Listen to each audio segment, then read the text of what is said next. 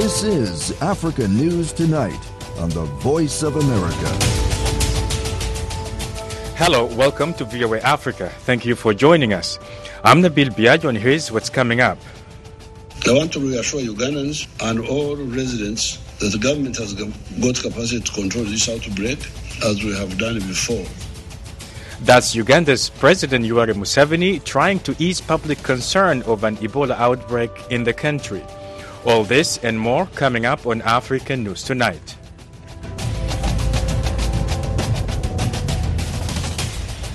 The Hague based UN court today opened the trial of Rwandan tycoon Kabuga Felicien, who faces genocide related charges, including being the main financier of Rwanda's 1994 massacre. In Rwanda, people are urging the court to avoid delays that Kabuga's lawyers may pursue. Eugene Wimana has more details from Rwanda's capital, Kigali. Opening statements are scheduled for today and tomorrow for the 89 year old Kabuga who was arrested in Paris two years ago after spending 26 years in hiding. For survivors of the genocide perpetrated against the Tutsi, this is good news, but they worry about delay and other legal maneuvers. Egide Nkuranga is president of Ibuka, the umbrella body for genocide survivors. He says, as the trial begins, we really urge the court not to delay proceedings so that a verdict can be announced very quickly. If lawyers start their trick to craft reasons to make the proceedings slow, we might not get the verdict soon. For legal experts in Rwanda, seeing Kabuga on trial shows the power of justice and its reach even decades after such a crime. Alphonse Mulefu is a lecturer at the University of Rwanda. He says this trial once again shows that the crime of genocide never gets old and that justice has to prevail, because many victims had lost hope that he would not be brought to book. This is an important win for the justice sector. The only problem is that he is getting very old, but the court has established that he is able to stand the trial. Kabuga, considered a key architect of the genocide, is charged with seven counts, including five related to the mass killings that left an estimated 1 million people dead genocide, complicity in genocide, direct and public incitement to commit genocide, attempt to commit genocide, and conspiracy to commit genocide. Other charges include persecution and extermination, both as crimes against humanity. After his arrest by French authorities, Kabuga's lawyers sought to delay the trial, claiming their client was too ill to go through the proceedings. Alphonse Mulefu only wishes the trial wasn't so far away. He says, in my view, genocide trial should be tried in Rwanda. The security in the country's judicial system is very strong. Kabuga pleaded not guilty in his first court appearance in November 2020. Eugene Wimana for VOA News, Kigali, Rwanda.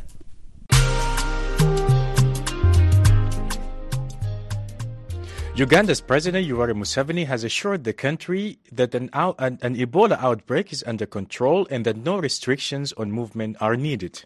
The country's health officials confirmed cases of a deadly Sudan uh, Ebola virus with 24 reported deaths. Uganda's Medical Association says some of its members are critically ill and has threatened to join a strike by medical interns over what they say is inadequate personal protective equipment. Halima Athumani reports from Kampala, Uganda. In an address to the nation Wednesday night, President Yoweri Museveni urged Ugandans to avoid coming in contact with body fluids such as blood, feces, and vomit from infected people even though the source for the Sudan Ebola virus, a strain for which the World Health Organization says cross protection of vaccine for other Ebola strains has not been established. Museveni warned Ugandans against eating meat from monkeys, chimpanzees, and gorillas. I want to reassure Ugandans and all residents that the government has got capacity to control this outbreak as we have done before.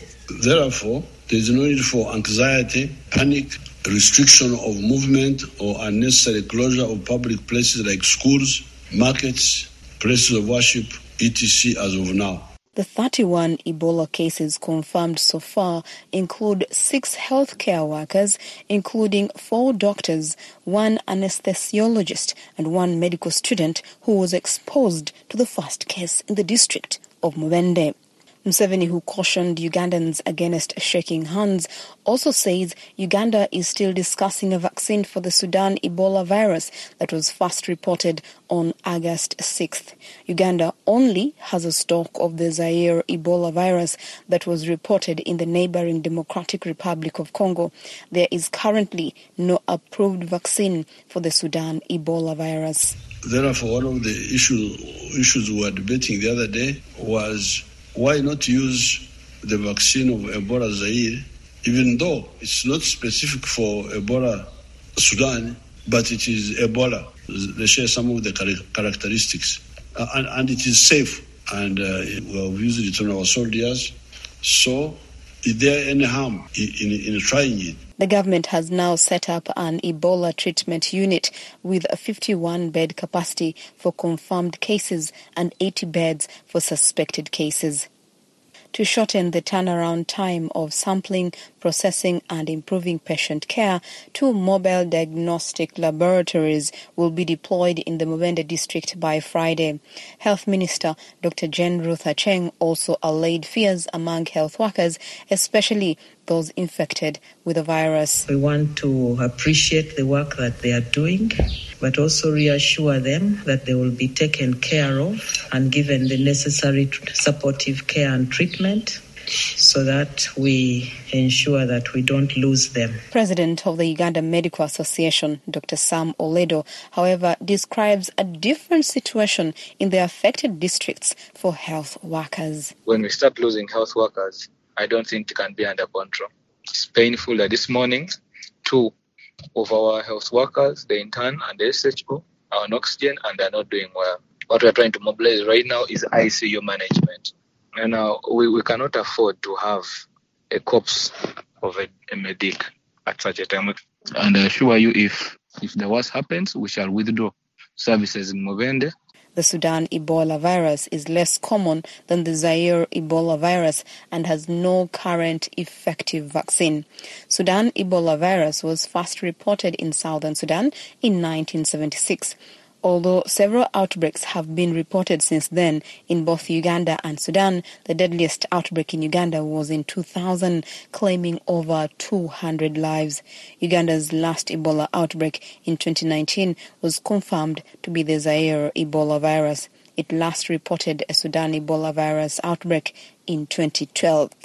Halima Athumani for VOA News, Kampala, Uganda. A Zimbabwe court has found author Tsitsi Dangarembga and co-defendant Julie Barnes guilty for involvement in a 2020 anti-corruption demonstration in Harare where they were arrested. I spoke with reporter Godwin Mangudya who attended the ruling in Harare. Yeah, I'm just at the courthouse here in Harare and the, the magistrate Barbara Mateko has convicted the two, Tsitsi Dangarembga and Julia Barnes of inciting public violence and they've been sentenced to 70,000 Zimbabwean dollars, which is about 113 US dollars. And if they fail to pay that fine, that fine, they will be jailed for three months.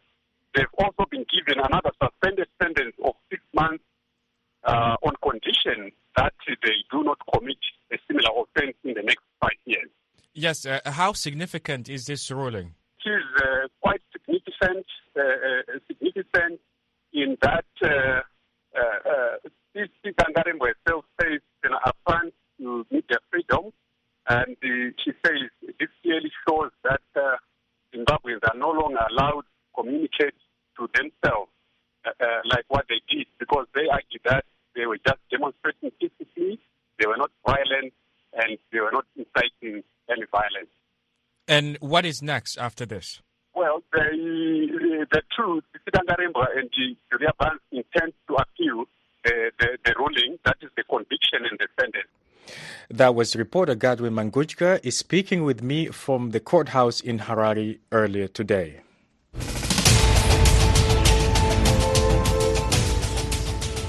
Listening to African News Tonight.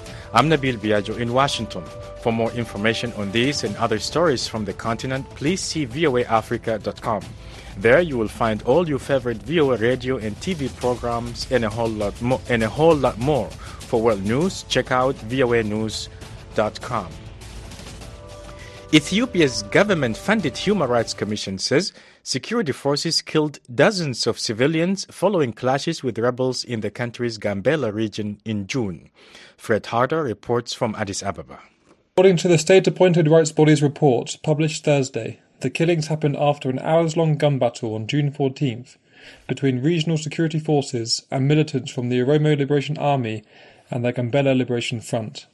After the OLA and GLF militants withdrew from the city, Gambela Regional Security Force members searched houses and targeted civilians, whom they accused of harbouring weapons and fighters, the Rights Commission said. The 13 page report concluded at least 50 civilians were killed, individually and in mass extrajudicial executions, by regional security forces between June 14 and June 16. The bodies were then buried en masse with relatives denied access to them, said the Commission, which also found that security force members had looted homes. At the time, a Gambela city resident told VOA that he could hear sporadic shooting from his home in the days following the rebel group's assaults. Abela Dane, the Gambela office head for the Ethiopian Human Rights Commission, said the killings took place in several locations across the city. Some people were killed at their homes and some others were killed when they were walking on the streets of the town. For instance, one of the findings of our report showed that one special force in the city police of the regional government killed at least 11 civilians, all just uh, in one house. Abel added that several other people were taken to the local police commission where they were subsequently killed. The report from the Human Rights Commission was based on interviews with 58 people, including eyewitnesses and relatives of victims. It also concluded that the OLA and GLF rebel groups killed seven civilians while in the city, adding that six more people died after they were caught in crossfire. A message to a government spokesperson requesting comments went unanswered. Gambela's Regional Police Commission has said the rebels were responsible for the killings in the town. Fred Harter for VOA News, Addis Ababa, Ethiopia. Gunmen have killed five soldiers and a civilian in the southeastern Nigerian state of Anambra.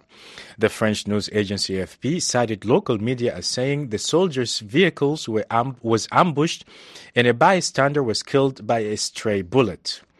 State Governor Charles uh, Soludo condemned the attack, saying the perpetrators will pay. No group has claimed responsibility for the killings, though many suspect the separatist group, the indigenous people of Biafra, or its armed wing. The assault comes three weeks after an attack on the convoy of an opposition lawmaker killed five people, including two security escorts. AFP says more than 10 police, more than 100 police officers have been killed in targeted attacks since the beginning of last year. The separatist group denies any role in the violence. Its leader, Nnamdi Kanu, is facing trial for treason. The UN Refugee Agency says nearly 6,000 Congolese refugees have been helped to return home since December 2021 after years of exile in Zambia. Lisa Schleins report for VOA from Geneva. The voluntary repatriation of Congolese refugees was based on a tripartite agreement signed in 2006 by the UNHCR and the governments of Zambia and the Democratic Republic of Congo. The refugees had fled political and interethnic clashes in the DRC southeast region in 2017. They've gone back to their communities of origin in Haut-Katanga. Many parts of the DRC are riven with conflict and remain highly insecure. However, UNHCR spokesman Boris Cheshirkov says Haut-Katanga is stable, making the returns possible. He says some 600 people are transported from Zambia on buses in weekly convoys to the DRC's Lukinda border post. He says more than 11,000 Congolese refugees are expected to have gone back to the DRC by the end of the year. Refugees have been issued with voluntary repatriation documents and have received expedited immigration clearance, health screening, security food, and water prior to their journey. Children account for 60% of those uh, refugees that are re- now returning. Cheshirkov says children born in Zambia have been issued birth certificates as proof of their identity. He says the Ministry of Education has issued transfer documents to school children so they can continue their education in the DRC. He notes the refugees have expressed excitement and joy at returning home. He says they look forward to reuniting with family and friends and starting their lives anew. He says the UNHCR is providing returnees with cash assistance to help them cover basic expenses upon arrival. It also helps them with transportation costs to, to reach their ultimate destination. Um, they're able to purchase hygiene items, house, house, household items, and, and then to pay their own uh, first rent, which uh, gives them a step uh, in the right direction. And then, based on family size, they're also provided with a package that includes pulses and maize meal, oil, and uh, and salt, and, and other uh, basics that will help them uh, to move in. Cheshirkov says the UNHCR continues to work with local and traditional authorities. He says the agency also conducts monitoring missions to the locations to make sure the returns are sustainable. Zambia currently hosts more than 95,600 refugees, asylum seekers, and former refugees. They include just over 60,000 from DRC. Lisa Schlein for VOA News, Geneva. A man who hates black people and planned to overthrow South Africa's government with a series of terror attacks has been sentenced to two life terms plus 21 years. Vicky Stark reports from Cape Town, South Africa. Harry Knoesen, 63, was the leader of the National Christian Resistance Movement, also known as the Crusaders. He claimed that God had ordained that he should reclaim South Africa for white people. A statement from the National Prosecuting Authority says these highly racial views were his motivation for wanting to overthrow the government and kill African people. He planned to attack national key points and military and police installations, as well as informal settlements where blacks live. The prosecuting authority says he explored the possibility of using a biological weapon and had discussions about arranging urban warfare training. He was arrested on November 28, 2019. Hawk spokesperson Brigadier Thandi Mbambo has more. The accused prepared and planned to carry out terrorist attacks on government by overthrowing the democratically elected government. The NPA spokesperson Monica Nuswa explains the charges. Knoesen was convicted of contravention of preparing and planning to carry out terrorist attacks incitement to carry out a terrorist attack in South Africa, recruitment of persons to carry out terrorist attacks in South Africa, unlawful possession of a firearm, and unlawful possession of ammunition. The accused was further declared unfit to possess a firearm as part of the sentence. While two of his co defendants admitted guilt, Knoesen denied all charges and was convicted on June 6. After sentencing yesterday, his application for leave to appeal his sentence and conviction was dismissed. The Director of Public Prosecutions in Mpumalanga, Advocate Nkebe Kanyane, and the Hawks National Head, Lieutenant General Godfrey Lebeya, have expressed satisfaction with the sentence. Vicky Stark for VOA News, Cape Town, South Africa.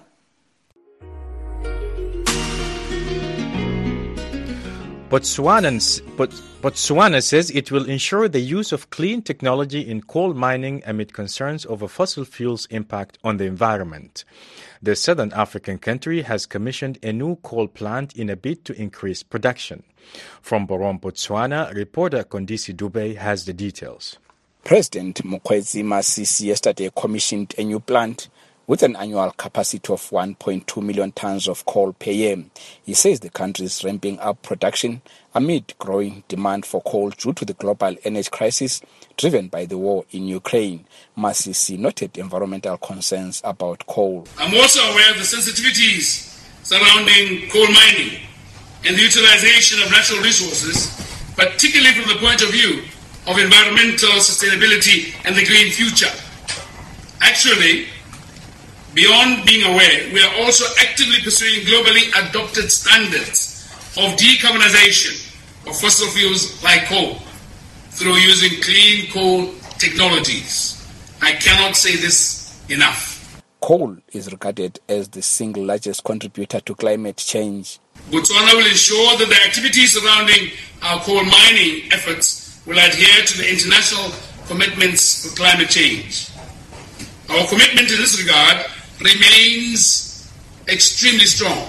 We want to promote responsible exploitation of our natural resources for sustainable development, while at the same time taking extraordinary measures to make best of the value of our coal resources to enable economic diversification in Botswana without prejudice. Demand for coal has spiked in recent months, with European and Asian countries looking for alternative energy sources. Botswana's Minister of Minerals and Energy, Lefoko Moagi, says the new coal plant will enable his country to tap into the demand gap.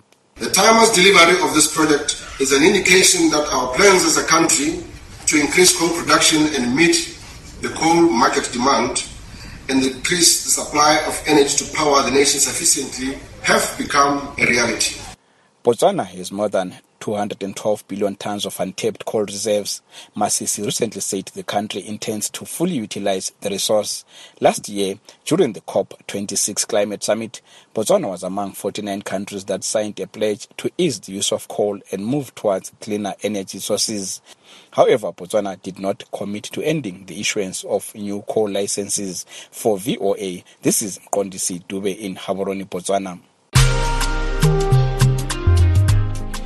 President Joe Biden formally announced the U.S. will maintain its cap on refugee admissions at 125,000 for the 2023 fiscal year. Immigration advocates had hoped the president would increase the number to much higher demand after, fa- after falling short of an ambitious target of fiscal 2022. The White House allocates admissions geographically, setting 40,000 spots for Africa 35,000 for Near East South Asia, 15,000 for East Asia, 15,000 for Europe and Central Asia, and 15,000 for Latin America. 5,000 spots are listed as unallocated and held in reserved. According to the latest count in August, fewer than 20,000 refugees have been admitted so far this year. And that wraps up this edition of African News Tonight. I'm Nabil Biagio in Washington. For all the latest developments on the continent 24 7, visit our website at voaafrica.com. And thank you again for tuning in and for choosing the voice of America.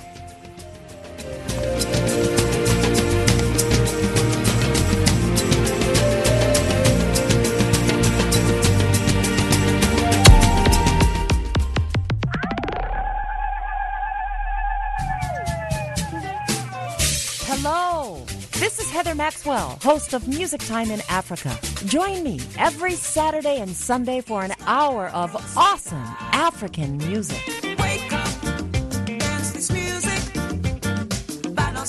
Like to stay on top of new music trends? Breakout artists? New releases? Maybe you just love the classic styles and artists of the past.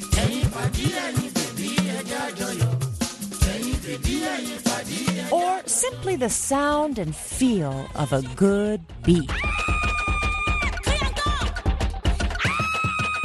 Whatever your pleasure, you can get it every week right here on Music Time in Africa. So join me on your local FM station Saturdays and Sundays at 1500 and 2000 UTC. Hello, I'm Carol Castiel, host of Press Conference USA, VOA's newsmaker interview program. Join us each Saturday and Sunday when we talk with authors, analysts, and policymakers who provide fresh insight on topics ranging from U.S. politics and foreign policy to science, culture, and global health. You can listen to Press Conference USA on the radio or online at voanews.com slash pcusa. While you're visiting our website, be sure to subscribe to our podcast. We'd also love to hear from you. Just send an email to pcusa at voanews.com or connect with us on Facebook at facebook.com slash Carol Castiel VOA or on Twitter at Carol Castiel VOA. That's Press Conference USA every Saturday and Sunday